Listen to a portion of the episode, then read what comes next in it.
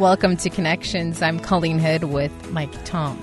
Race relations and anti racism protests and rallies are at the forefront of many conversations across North America. It's a problem that's been ongoing for years, but is once again in the spotlight after the death of George Floyd in Minneapolis. Today, we are joined by Jimmy Thunder. He's a public speaker as well as a professor at Horizon College and Seminary. He's also the co founder of Reconciliation Thunder, which is a nonprofit that uses social media to educate people on themes related to truth and reconciliation.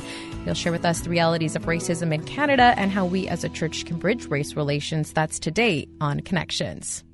We're joined today by Jimmy Thunder. He's a public speaker. He's also a professor at Horizon College and Seminary and co-founder of Reconciliation Thunder, a nonprofit that uses social media to educate people on themes related to truth and reconciliation. Uh, so, Jimmy, well, I think obviously race relations at the forefront of a lot of conversations all across North America. Uh, I think for Canadians, as we look south with the death of George Floyd in Minnesota and everything that's been happening there, we kind of shake our heads. But often I find what a lot of Canadians think, we think to ourselves, though, well, at least Canada doesn't have a racism problem like in the United States. I think we think that because we don't have a history of slavery the same as the United States and we never had a civil war. And we seem to think that we don't have the same problem that is in the United States. But what's the reality for Canada?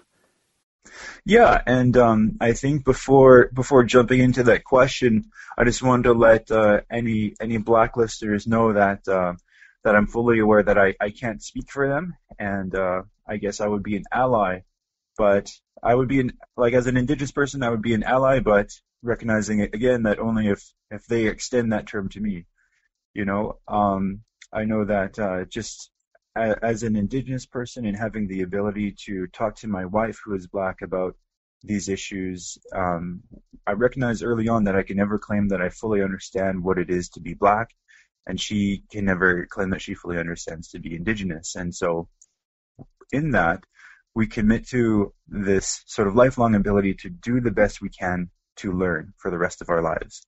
And uh, we do that out of love for each other. And that's really interesting of- because, uh, mm-hmm. like, you know, uh, we think, well, Canada's problem with racism is only with indigenous people, but for black people in Canada, it's obviously a present problem as well. Oh, it absolutely is. And um, I think there's a lot of people that, for whatever reason, are, you know, trying to say that it isn't. Um, but you just need to talk to people that live this experience. You know, make friends with a black person, make friends with a person of color, and you can and you can hear just from them that this is it's a very real problem here as well. And you mentioned one of the things that that you two do to understand the other side is listen and talk with one another. Then, mm-hmm. absolutely, I think I think that's so important. Um, and especially in this context right now, there's so much there's so much anger, and um, I think it's important to do that in a spirit of love. You know, um, if if if we are um, if if during this time we're not able to listen we're not able to to try to understand, then tensions can run high, friendships can be divided, and that kind of a thing. I think that we have to have the patience and love of Jesus, and just really take this time to to open up and be ready for another opinion. What is the reality of racism in Canada? What does it look like, and how do people experience it? I think um, a really good a really good way to sort of illustrate it is the concept of microaggressions. So microaggressions is a term that was coined in the 1970s uh, by somebody who was studying laissez-faire racism. So what microaggressions are is they're the sort of hundreds of slights that people of color experience as a result of their race. But when they experience it, it's different to trace the experience directly to race, and it happens really quickly, so they're very difficult to respond to. And uh, it often leaves the person experiencing them uh, questioning them their you know their interpretation of it and, and, that kind of thing. It becomes very difficult to trace it to race, and that's that's part of the nature of what microaggressions are. I think that um, the people who are committing the microaggressions they're, they could even be unaware that they're doing it. It could be motivated by race, it could be not, but just the absence of awareness of what they're doing perpetuates microaggressions. And, um, you know, it's the phrase death by a thousand cuts can illustrate the, it illustrates the fact that we're not just talking about, um, you know, people who are, who are dying because of this, the physical violence, you know, that we see illustrated in, in the death of George Floyd, but, you know, people who experience this on, on the day to day basis, you know, they are experiencing, they can experience high degrees of, you know, trauma and, uh, that could ultimately lead to suicide in some people. And, and so that being so common, it's really important to recognize that this exists and for people to to really begin to understand culture and understand the experiences of people of color around them. I have a friend who's an indigenous man and long hair, and so maybe what you're talking about could be something like uh, being followed in a store. He shares with me that he's often followed in a store, and then when he leaves, he stops and he's think like were they really following me i'm pretty sure they were following me why were they following me right and it's kind of yeah. that kind of thing going on then yeah, perfect. Like that's that's a great example. Um, even you know, people, uh, you're you're in a group of friends, uh, you're meeting new people. You ask the person of color, you know, you, maybe it's a black person. You ask them where they're from, but you don't ask anybody else that question. Right. You know, yeah. so it could be as small as that. But uh, it or or you or you ask you know to touch their hair. You know, if they're if they have dreadlocks in. You know, so mm-hmm. it's uh you know, it's it's one of these these uh, thousand uh, many instances where you're doing things that uh, could be perceived as offensive, but not aware that you're doing it. I think one of the things I've found I recognize when I hear about things like uh, white privilege and uh, maybe microaggression, I get defensive, my first reaction is, "Well, I don't have privilege. I grew up and we weren't rich, right? And my mom gave me, made hand me downs out of my dad's old sweatsuits, right? And I didn't have anything given to me. But uh, what I've realized is when I start feeling that way is when I need to stop and, like you said, just start listening. And that's one of the things that I've made my goal for this year is to just listen uh, to people. And you had already mentioned that's a great way to do things. So as the church and as Christians, what else could we be doing right now to bridge race relations? Yeah, I I hear the phrase all the time, I don't see color, and it sounds good. But the problem with that is that we need to see color. We need to see and celebrate different races and identities. Um, and, and to be aware that we have a culture, you know, like some people might say that I I don't have any particular color. I'm just Canadian in general, or something like that. You know. Yeah. So then you ask that person, well, what language are you speaking right now? What instruments are you playing in your church? What clothes are you wearing? You know, these are all elements of culture. And you ask them like, so how do you imagine? What are we speaking, playing, and, and wearing in heaven? So you have to be aware that you are a participant in a culture, and uh, and we're all swimming in, in it right now. So I would I would ask the church, you know, so a lot of times we sacrifice our time and our money to do good, but I want to be so bold as to ask people to sacrifice some comfort and and to and to listen, you know, for for a few moments uh, to me and to and to people of color around them. So so I want to talk about something called whiteness, and I know a lot of people are sort of uncomfortable even with that term, but I'm I'm using that to label something that has been accepted um, in society. It's a it's a myth. So I'm not talking about our, our pigment right now, but just but just this this myth that society has accepted. There's certain rules attached to it, um, and and it allows people to be um, to be privileged and, and others not. Some to be accepted and others not. And the the power in this this concept of whiteness is that uh, these this myth is invisible and accepted, but not cognitively acknowledged. It's kind of the same way that um, you know the phrase that says that the greatest thing that the devil has ever done is to convince people that he doesn't exist. Yeah. yeah. There's po- there. Yeah, there's there's power in that, and the same thing with this concept of whiteness, you know, or privilege. The fact that people don't believe it exists gives it its power.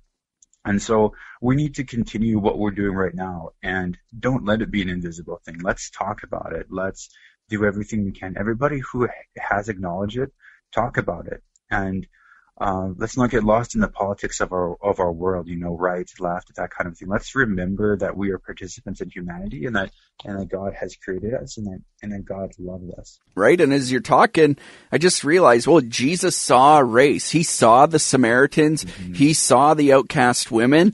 Uh, he saw them. He recognized them. He went and started a conversation with them, and he listened to them. Yeah, exactly. And and people use the kingdom focus arguments actually for against this, and and it hmm. doesn't make a lot of sense. You know, they say like not to me. They, yeah, people would say, you know, let's let's not focus on the politics of this world. Let's be kingdom focused, and uh, it completely doesn't make sense. If you read the full concept of the full context of Scripture and uh, the minor prophets and their teaching on justice, you know, we we have to we have to address these problems, and yeah. uh, you know the the church also teaches, you know, that we should just forgive these microaggressions, turn the other cheek, and you know, just this whole virtuous victim narrative. Uh, but no, if, if you if you teach people just to, to turn the other cheek in the concept in the context of microaggressions, what you're doing is you're just enabling the same game to be played. And a hundred years from now, it's still going to be a problem. We have to politely address these things, and in the moment, you know, um, a person who hears a microaggression should stop that person and just ask to elaborate. You know, even even if you just ask to elaborate, you're bringing attention to a problem and you're making the person aware of what they're doing, and you're doing it in in a polite way, but still making people uncomfortable. And we have to be okay to make people uncomfortable. Well, Jesus did that, right? He always answered, often answered a question with a question of his own. What are you asking back? and in the context of turning the other cheek and going the extra mile, I think a big thing Jesus was saying there too. He's like forcing those people to just show the folly of their unjust like actions. Hmm. Absolutely. Absolutely. I, I would agree 100%. And, and and just continuing more about about the church, um, you know, we should we should recognize that over over the uh, the past couple of centuries here in Canada, the church has been became a tool of institutional racism. Right. If we look at uh, you know the Indian residential school system, or even further back at the origin of terra nullius and the doctrine of discovery, manifest destiny, a lot of these things find their root in the church. And so today we have to recognize that you know, if if do we have any you know institutional racism in our churches? Are we have we added something and blended it in with our identity of Christian as Christians? And can we can we do what we can to remove these things? I think that you a lot of the arguments you hear is that you know let's let's um, just talk about Jesus and, and not add anything to it. Uh, and and we don't Jesus doesn't change with the times, but you know you know we need to actually acknowledge and look back that in our history, something has already been added, something has already been mixed in, and we need to go back and look at what the gospel truly is before it got messed up in and uh, the different things that we've added to it over the centuries. That'd be hard to do and to admit to when you do discover those things, but also freeing and powerful if we recognize those things, we find them, confess them, and then work to remove them. Yeah, absolutely, absolutely. And um, you know, the sense, uh, just the sense of peace and this sense of um, joy you feel when you're when you're working alongside other people. You know, um, as it says in the Psalms, you know, to to be the voice of the voiceless and uphold the, the poor and the oppressed. I think that God is really pleased when we do that. And uh, I think that um, you know the Holy Spirit just empowers and encourages us as we as we become aware of these things. One of the other things that we hear common phrase is systemic racism, and maybe we brush it off, and there's no such thing. But in reality, some people like me, we may not even actually understand what is meant by systemic racism. So, can you just explain that a little bit to us and what that looks like? Yeah, for sure. A good way to explain it is to contrast individual racism with systemic racism. So, individual racism is your as an, an individual person's assumptions, beliefs, and behaviors. It's uh, the kind of thing that you just go about doing on your your day to day life as an individual, and so everybody's different. Everyone has their own opinions, uh, and that plays out in a certain way in society. Systemic racism is a bit different. It's these are the policies and practices that are entrenched in established institutions that result in the exclusion or promotion of certain groups. Hmm. So it's it's it's the way the system works right now as a result of hundreds of years of being shaped by those who have that individual racism. And so it's the systemic racism is a, a bigger problem and a lot harder to solve. And so, um, and I'm hearing what you're saying as well too. There's a lot of people that are saying systemic racism isn't a thing. Um, they're saying, um, you know, the reason why you have a disproportionate amount of people in the, the justice system, for example, is due to poverty. But then if you step back, especially in the context of, you know, indigenous people in Canada, well, why do we have such a high high instance of, of poverty just for indigenous people? If you really read what uh, the Indian Act, for example, and you even not only in the context of what it is today, but what was it in 1876 when it started, and and you look at the pass system that re- they needed permission to leave their First Nation, the permit system, they need permission to sell things, peasant farming, they can't use labor saving equipment severalty. They can't work together. Like all these different policies have worked collectively to systematically oppress just one specific race and keep their economy from developing. And so, you know, so that leads to poverty, which again is is part of um, systemic racism. And if you just read the Indian Act today, just read through that document. That's a perfect example of systemic racism today. And um, yeah, it's uh, I think that it's just a case in point that systemic racism is exists, and it's something we need to deal with. Uh, you've helped us a lot thinking about how do we get better as uh, not only society but as Christians, as the church. But any final thoughts on, especially as Christians and our faith, and, and how do we move forward, and how do we continue to get better and build bridges and and reconcile all races? I guess. Yeah. So I, I just one thing is to really take this moment to leverage your in, your influence. This moment really matters. Let's, uh, you know, every time a major event like this happens, um, you know, a lot of us think, well, maybe this is the time, maybe this is the moment, maybe now we're going to see some change. Like after after all of history, you know, like maybe now we're going to see some some major step happen. And so I would say to everybody listening, just you know, take this moment to leverage your influence to uh, to do something to continue um, these discussions. So say something from the pulpit on Sunday. Post something on, on social media, if nothing else. You know, um, go to go to a protest, organize an online event. Uh, just read and educate yourself. You know, understand more about what race is, um, and and what the experiences are of of you know people that you care about.